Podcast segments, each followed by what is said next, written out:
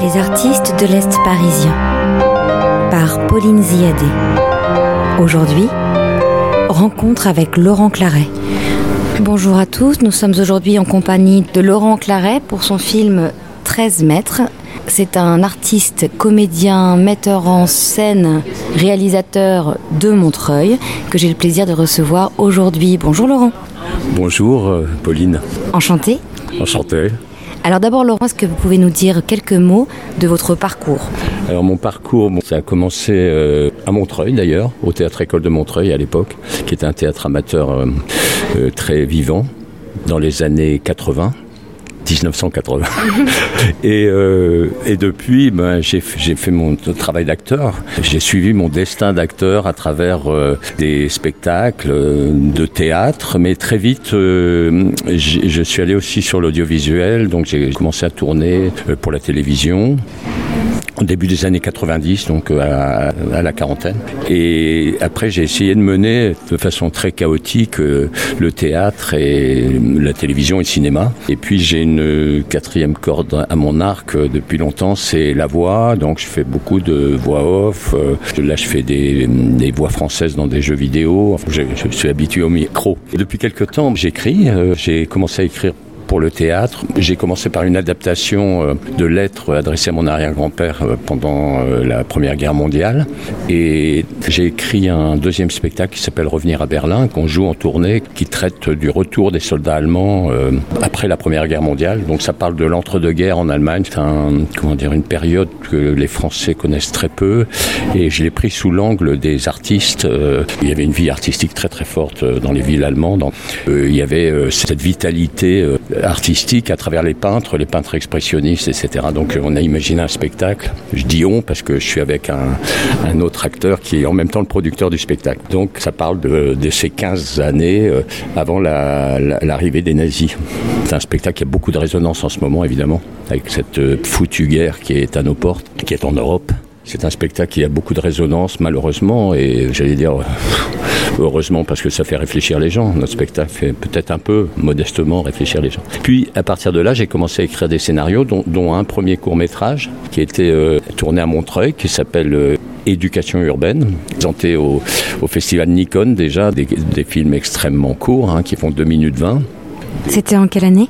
C'était en 2019. La thématique, c'était les générations. Donc là, ça traitait un du rapport entre les générations. Je suis très interve- interventionniste dans la rue. J'aime bien, euh, quand quelque chose me plaît pas, j'aime bien intervenir. Question de transmission aussi. Oui, et la transmission, bon là c'est très, c'était le vouvoiement et le tutoiement justement. Et puis euh, le racisme, parce que l'éducation urbaine, c'est un jeune qui, est- qui est dans une sortie de, de projection euh, sur une place, et il est noir, et il, il appelle un vieux qui est en train de parler, que je jouais. Euh, il l'appelle papy, il le tutoie, etc. Donc euh, ça- la situation se tend très vite. Et bon, évidemment, il y avait 2 minutes 20. Donc on a fait ça avec un acteur euh, Kemso qui est un- incroyable, que j'adore. Et euh, on a fait donc, ce film, Éducation urbaine. Et cette année, donc j'ai récidivé avec un film qui s'appelle 13 mètres. Que vous avez tourné où? Alors je l'ai tourné dans le square des Olympiades. Pourquoi pas à Montreuil? Ah, J'ai essayé à Montreuil, mais je ne trouvais pas un square avec le recul suffisant. Le square des Olympiades, c'est un, un square immense. Alors venons-en à ce qui est plus important quand même, c'est-à-dire le sujet de 13 mètres. Le sujet, euh, le, enfin l'argument, c'est deux hommes qui se rencontrent dans un square dont l'un a, a fait une chute de 13 mètres. Voilà. Celui qui, qui- qui a fait cette chute, euh, il a envie d'en parler. C'était ça mon idée. C'était euh, comment euh, dans la rue on peut aussi communiquer euh, et comment une expérience de vie peut se communiquer. Pour moi, c'est comme une métaphore de la vie, euh, de la chute. J'ai voulu la présenter comme ça. Euh, J'ai toujours été fasciné par les hauteurs. Quand j'entends parler de quelqu'un qui tombe, ça me, tout de suite, ça me questionne. Ça parle aussi de la possibilité d'une rencontre à un moment donné au travers du récit par un protagoniste à un inconnu d'une histoire. Non C'est exactement ça. C'est effectivement euh, comment une rencontre de vie, comment quelqu'un qu'on ne connaît pas d'un seul coup se découvre au travers d'un- d'une expérience vécue extrêmement forte. Alors après 13 mètres, j'en ai rajouté un peu parce que il me semble En fait, on sent bien que c'est un prétexte. Et ce qui est marrant, c'est que ça découvre l'autre, le fait qu'il chute, mais ça découvre aussi celui qui écoute. Parce qu'on voit très bien dans le film la, métamorphose que lui opère aussi sur son visage, quelqu'un d'assez fermé au départ. Et on sent bien qu'au fur et à mesure que l'autre raconte son histoire, l'autre écoute, et avec cette écoute-là, se métamorphose lui-même. Oui, euh, c'est très vrai ce que vous dites, Pauline. C'est-à-dire qu'il y a une, c'est une sorte de sidération qu'il a. Je pense que dans la vie, il y a beaucoup ça. Quand on rencontre les gens, souvent, on se pose des questions sur eux très vite. Enfin, c'est ce que je fais, moi. Je poser des questions. Dans ce cas-là, c'est quelque chose d'inouï de ce que l'autre lui raconte, parce qu'il est tombé de 13 mètres et il est là face à lui. Donc, il y a un état de perplexité et de questionnement. Et moi, j'adore ça dans le jeu aussi.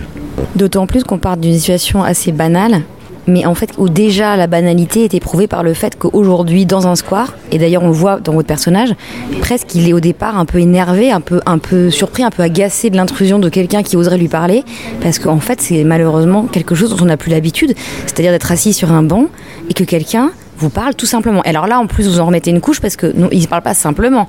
Il raconte quelque chose d'extraordinaire. Oui, je, le constate, ça, qu'il y, a des gens qui, sont gênés par une intrusion extérieure. Après, moi, je fais beaucoup confiance euh, aux gens, à mes contemporains. J'aime bien la rue parce qu'elle révèle euh, beaucoup de ce que sont les gens, mine de rien, par la bande, comme ça. Et en fait, euh, je pense que l'humanité, elle est beaucoup plus riche et beaucoup plus ouverte qu'on ne le pense. Alors j'engage chacun des auditeurs à voir ce film. Où est-ce qu'on peut le voir? Alors on peut le voir sur le site du Nikon Film Festival. Et sinon, quels sont vos projets?